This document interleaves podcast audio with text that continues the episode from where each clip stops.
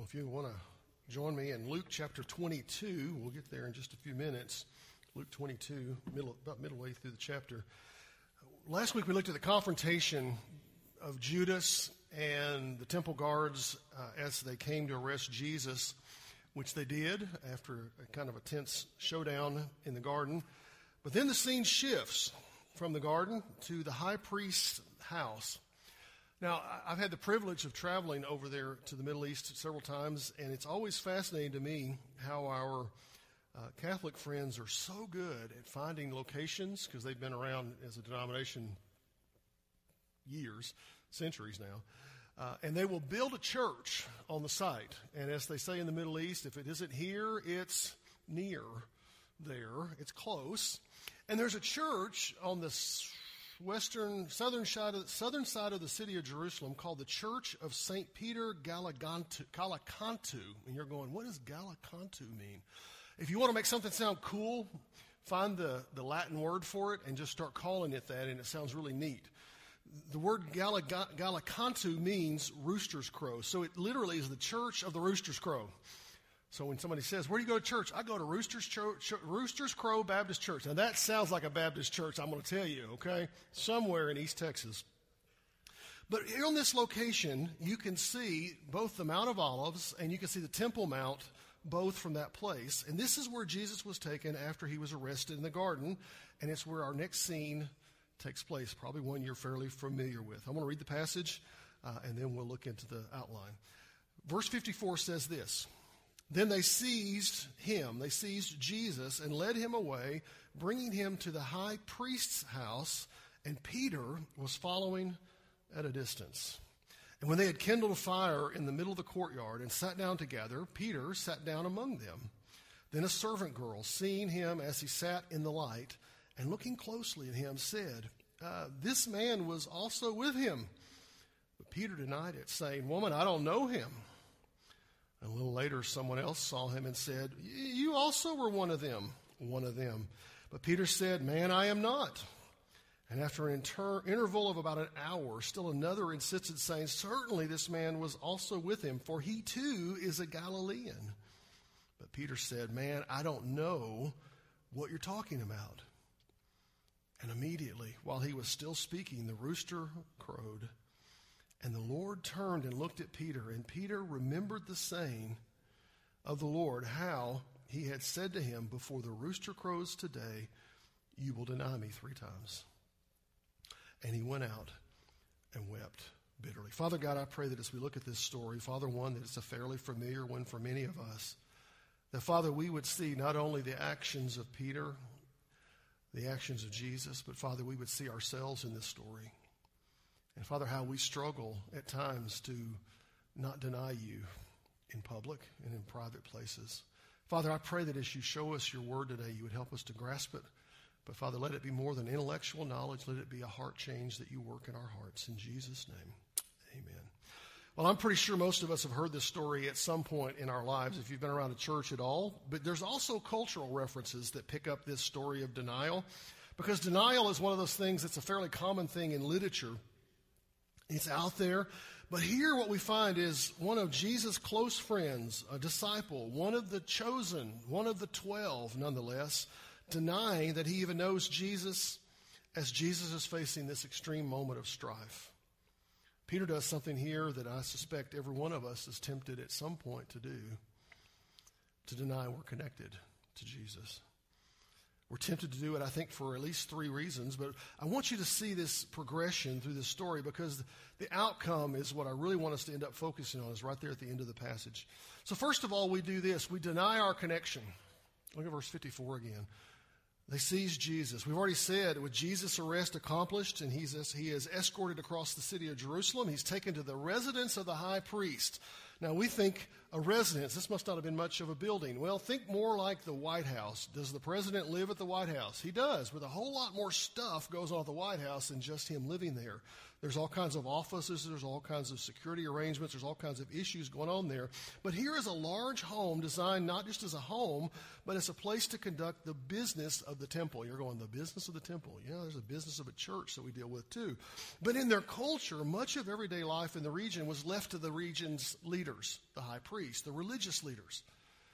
All the Romans really wanted out of the Jews was this they wanted taxes, they wanted allegiance, and they wanted peace.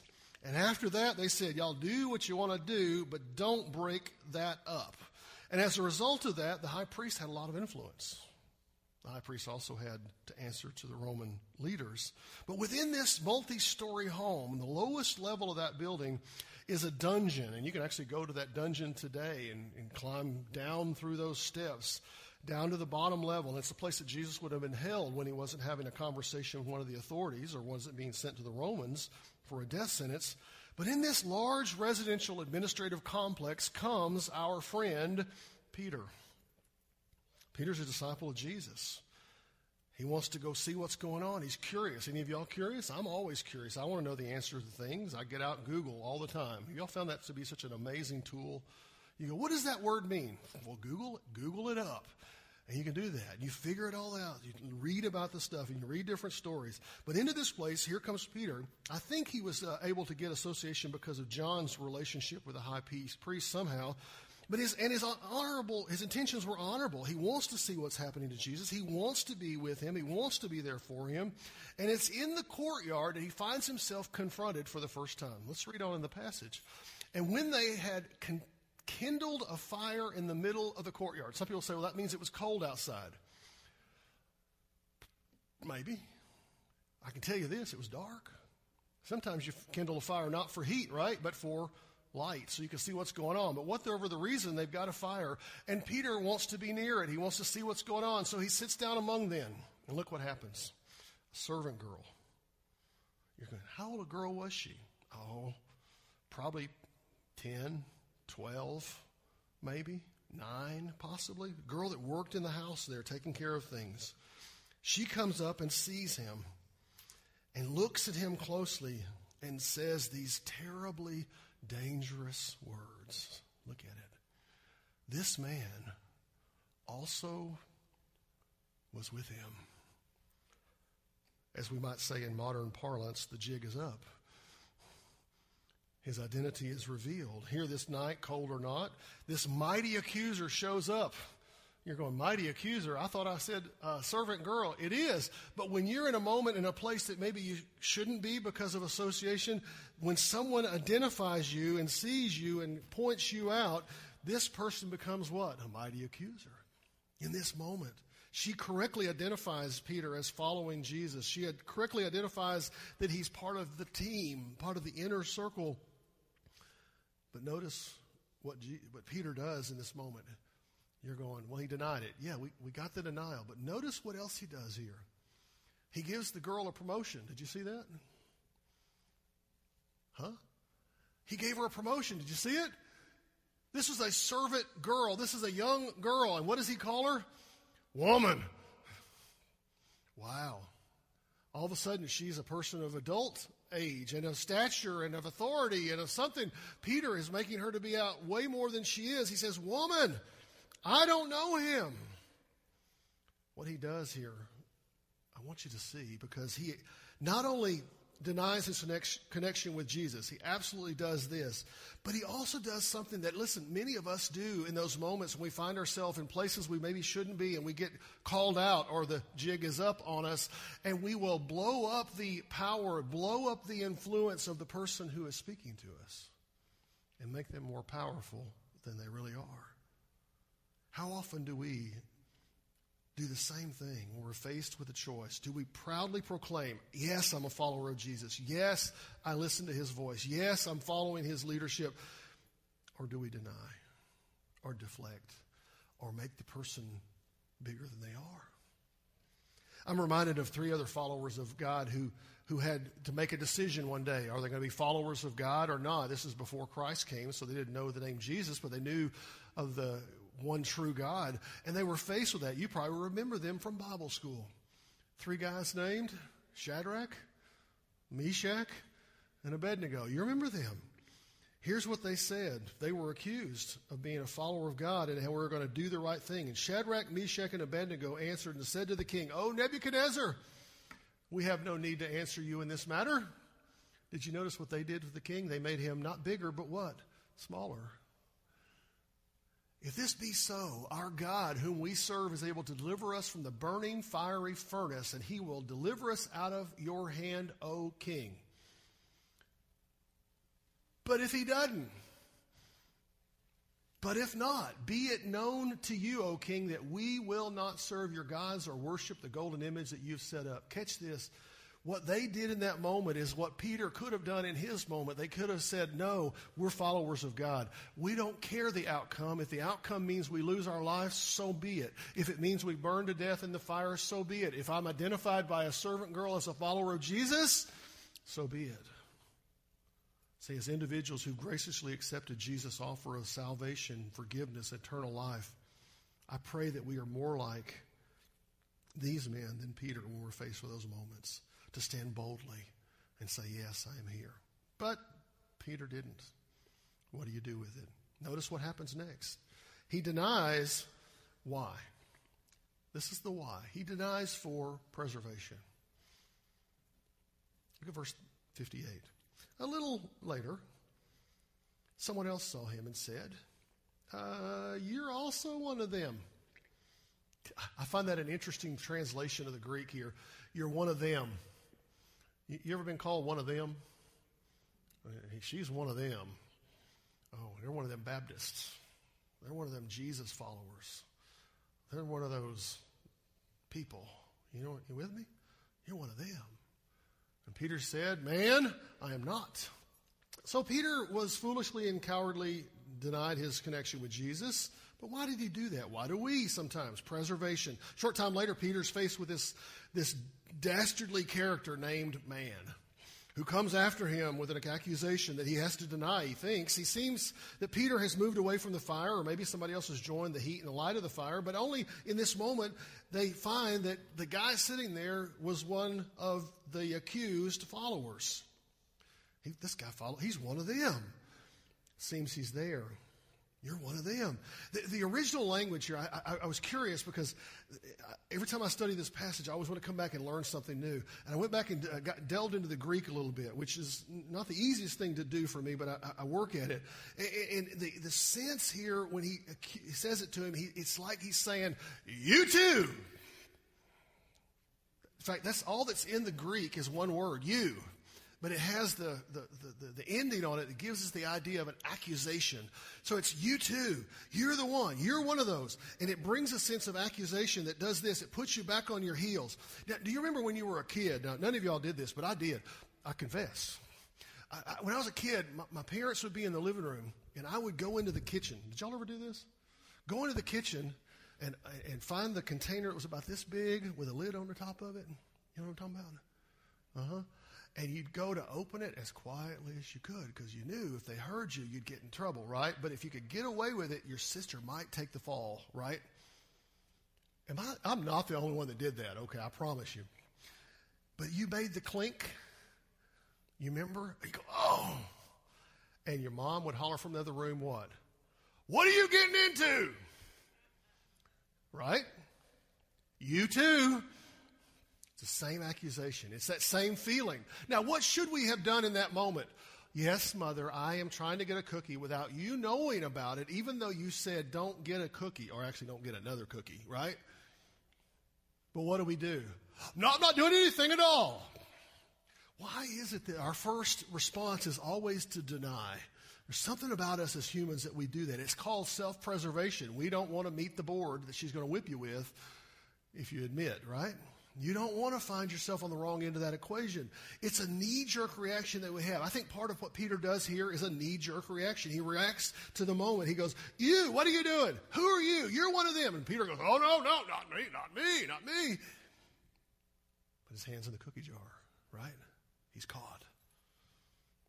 We always want to go in the other direction. We want to run away from admitting that we did this. He's turning for self preservation. We do the same things. I'm reminded of the words that Paul wrote to the Colossian church many years. He goes, This, whatever you do, my friends, work heartily as for the Lord and not for men.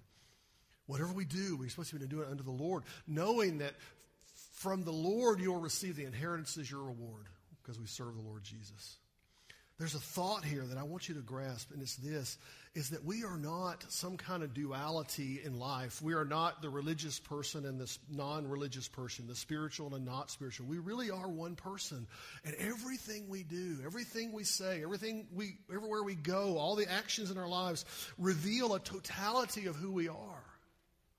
You say, well, that's good for religious folks like you know, church workers. No, no, listen, we are people, no matter what we do, as children of God, we're to live our lives in a way that honors Him. The God who saves you will not only save you, but He'll preserve you even if you get caught with your hand in the proverbial cookie jar to remain faithful. So we deny our connection. We deny why? For preservation. But how do we do it? We do it by word and act. Look at verse 59, 60, and 61, I believe, or 60. Uh, verse 60. After, and after an interval of about an hour, still another insisted, saying, Certainly this man also was with him, for he too is a Galilean. Now we're going to touch that in a second, so hang on to that thought. And Peter said, Man, I don't know what you're talking about. And immediately, while he was speaking, what? The rooster crowed. So, two denials down, one to go. Jesus had foretold this would happen. He said, Peter, uh, I tell you, Peter, the rooster will not crow this day until you deny three times that you know me. He had just said that just within 24 hours of this encounter. It seems that Peter maybe got a little comfortable. It's been an interval, it's been an hour, it's been some time. He's there in the courtyard. He's in the in the court in the in the enemy territory, so to speak. He's allowing his guard to get lowered down, and yet in this moment, all of a sudden, another one confronts Peter, not with a lie. Did you catch that? This is absolutely 100% the what? The truth. He is a follower of Jesus. He is with him, and he is a Galilean. He is one of those people, okay? But notice how he identified Peter as a follower of Jesus. He did it with his what? His actions and his words. Wow, we could spend some time there. We're not going to. But Jesus is known for numerous things, but one of the more offensive uh, is to be to the religious crowd in Jerusalem was this. He was a Galilean. Don't, we don't really catch that, but I think you'll grasp it here in just a second. There's a distinction between those who lived culturally Jewish around Jerusalem and those who didn't. Think of this the difference between someone from Georgia or Vermont. You're going, I don't know anybody from Vermont. I, am with you. They're just different. How about this one from Texas or Oregon? You're going, those aren't the same kind of people. They got different accents, even. They speak different words. They use different phrases. A casual conversation, you find there's a difference, often significant. Now, Peter was a, train, was a, was a fisherman by training, by experience. Let's just put it this way he was a little rough around the edges. I'm glad for that. His vocabulary would have revealed those differences between him and one of those cultured religious folks in Jerusalem. And so when Peter was confronted by one of the local religious people hanging out at the high priest house, because by the way, who else would have been at that house but the cultural people who want to be there? His words and his actions reveal his identity, his true identity. As we might say, the jig was up. But here's another opportunity for Peter to do what? To stand boldly, to stand proudly with Jesus. Yes, I'm a follower. Yeah, I'm one of them. I'm one of him. I'm his follower. He's my Lord. But instead, he does what? He says, Man, I don't know what you're talking about. Huh. Now, he's just completed, we'll call it a denial triplet. He's fulfilled the words of Jesus just mere hours before. And if the story stopped right there, it'd be okay. Well, it wouldn't be okay, but it wouldn't be as devastating as it turns out to be for Peter. Because at that exact moment, that rooster starts crowing.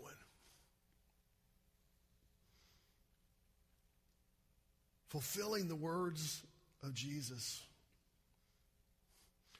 Doing what the Paul described the people on Crete many years later as this they profess to know God, but they deny him by their works. Detestable, disobedient, unfit for any good work. Peter is taking himself down a road that he should not go, just like we take ourselves down that road sometimes. I don't know about you, But being called detestable, disobedient, unfit is not a compliment in any stretch of the imagination. No, Peter models for us, listen, exactly how not to live our lives when we're faced with a choice. Because it is surely in those moments where we find out where we really stand with the Lord. Yes, Mom, I'm getting a cookie. I'm sorry. Is a better answer than, nope, not me. I didn't do it.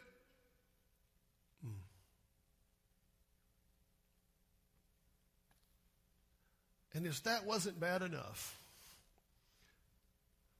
who's in the courtyard with him? How do I know that? Because he's able to visually see him. Look at the verse. Look at verse 61. And the Lord turned. He probably didn't turn his body, he probably turned his head. And looked,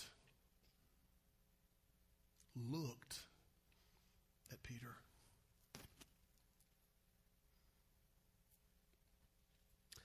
Peter remembered the saying of the Lord, how he had said, Before the rooster crows today, you will deny me three times. And he went out and wept bitterly. Again, if the story stopped right here, it'd be depressing. Peter had foretold, uh, been foretold to deny Jesus three times. Peter denies the Lord three times. He might as well just go eat dirt, right? It's over. We're done.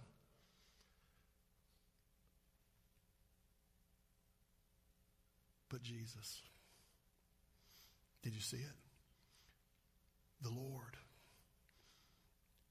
Don't you just love it when the Lord shows up? when he turns into the moment you're in. And you're going, wait a second, it doesn't turn out well. Oh, it turns out well eventually, just not right here. But Jesus, see, whenever we find ourselves in the darkest of dark moments as followers of Jesus, what we find when we finally look up is this Jesus was always right there, waiting. Now, in this case, literally true. Peter was there, Jesus was there, they were both in the courtyard, and in this moment, Jesus turns to look at Peter, and I can't even imagine the feeling that Peter must have experienced. I can't even imagine the emotions that he must have been going through. I can't even imagine the, the bitterness that must have set into his soul at this moment, how he was struggling with what he had just done, because he knew exactly what he had done. He had denied Jesus three times, and then Jesus looks at him had to go do some study on that word look. You're going, Patrick, you got way too much time in your life. No, sometimes we got to get into the language to figure out what he's talking about here. You know, well, I know what a look is. Oh, there's more to it than that. Look here. It, it's a look. It's like, well, I told you you were going to mess up. I got to tell you, Jesus' look is not a I told you so. That's the one we give often, right? I told you so. It wasn't You're awful. You're terrible. You're worthless. Jesus didn't think that or look at that in, in, in the slightest. Uh, or maybe he looked at him this way well, you talk a big game, but when the things get hard, you fold like a cheap tent. No, that's not the meaning. Here's the word. The word in the original language gives us a clue to what Jesus is doing in this moment. I think it's important we grasp this because it, it changes the tenor of the whole song here, if you will. He used a word that carries the idea of looking into someone's life with deep concern and care. It's like a mama or daddy looking at their kid and saying, You don't need a second cookie. You don't need a fifth cookie either. It's not healthy for you, son. They look with love. Jesus didn't judge Peter, he didn't condemn Peter. He loved him. You're thinking, how in the world could Jesus love Peter in the midst of that failure? Because he's who? Because he's Jesus. That's the nature of the Savior of the world. See, the most loving thing Jesus could do in this moment was not to necessarily overlook the action, but to look at him and say, I love you, and you can do better with my strength. And he confronts the moment Why do you think Peter went out crying? I mean, he was ticked at himself. He was upset with himself. He was emotionally a wreck. But listen, that's exactly what Jesus does for you and me. Did you know that? When we find ourselves in these moments when we are denying Christ, where we're not living the life we're doing, that we've got our hand where? In the cookie jar that we shouldn't be in, he says, I still love you. I still love you. Oh, praise his name that he does, right? That He loves us. John would say it decades later, the disciple of Jesus said this In this is love, not that we have loved God, but what? That He loved us. Oh, how He loves us. Yeah, He loves us. And he sent his son to be, and this is not a word we ever use in common conversation anymore because it's such a weird word and theological word, to be the propitiation for our sins.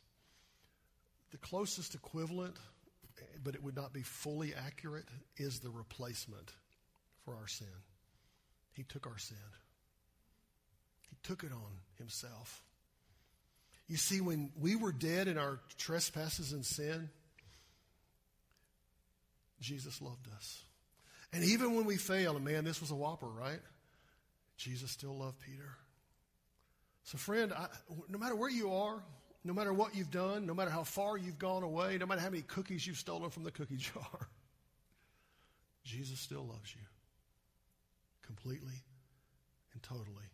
And what he's waiting for you with his unconditional love is this to turn to Jesus. Now, Peter, it takes a while, but he gets there. There's a really cool story at the end of one of the Gospels where he ends up at the seashore and he throws himself in the water trying to get to Jesus, and Jesus forgives him, and he goes on from there to do amazing things. But it started with God's love for him unconditional, total, completely love. Just like he is waiting for you and for me to turn to him. So, how do you do that? Real quickly. You trust Him with your whole heart. You say, Well, how do I do that? You look God in the face. You go, Well, where is God? Well, in prayer, you look God in the face and say, God, I'm a mess. I've sinned. But I want your forgiveness. The forgiveness you purchased at the cross for me. And if you'll do that, here's what He'll do He'll give it to you. So then you're done. Then you take the next steps in life. You say, okay, I'm going to follow you faithfully. I'm going to listen to your voice. I'm going to spend time in your word. I'm going to get together with a small group of people and study God's word. I'm going to get in worship and worship God together with others. I'm going to be faithful. I'm going to find a ministry. I'm going to find a service. I'm going to do things in the kingdom's work. And you go forward from that. But it all starts with that moment when we say, I trust you. I don't know, maybe you're here today and you need to trust Christ. We want to give you that opportunity. Whether you come and talk with me there in the invitation or want to talk after service, we want you to know Jesus because let me tell you what, the most important decision in life is knowing Jesus. And everything else will flow from that. So we're going to pray and then stand and sing, and we're going to give you an opportunity to respond. Father God, we come before you thanking you so much for your love, so much for your grace, so much for your forgiveness that you offer freely. And I pray right now for any who might need to make that decision whether it's privately, whether at their seat, or maybe they need to make a public decision, God, we want you to lead us to do the right things. In Jesus' name we pray.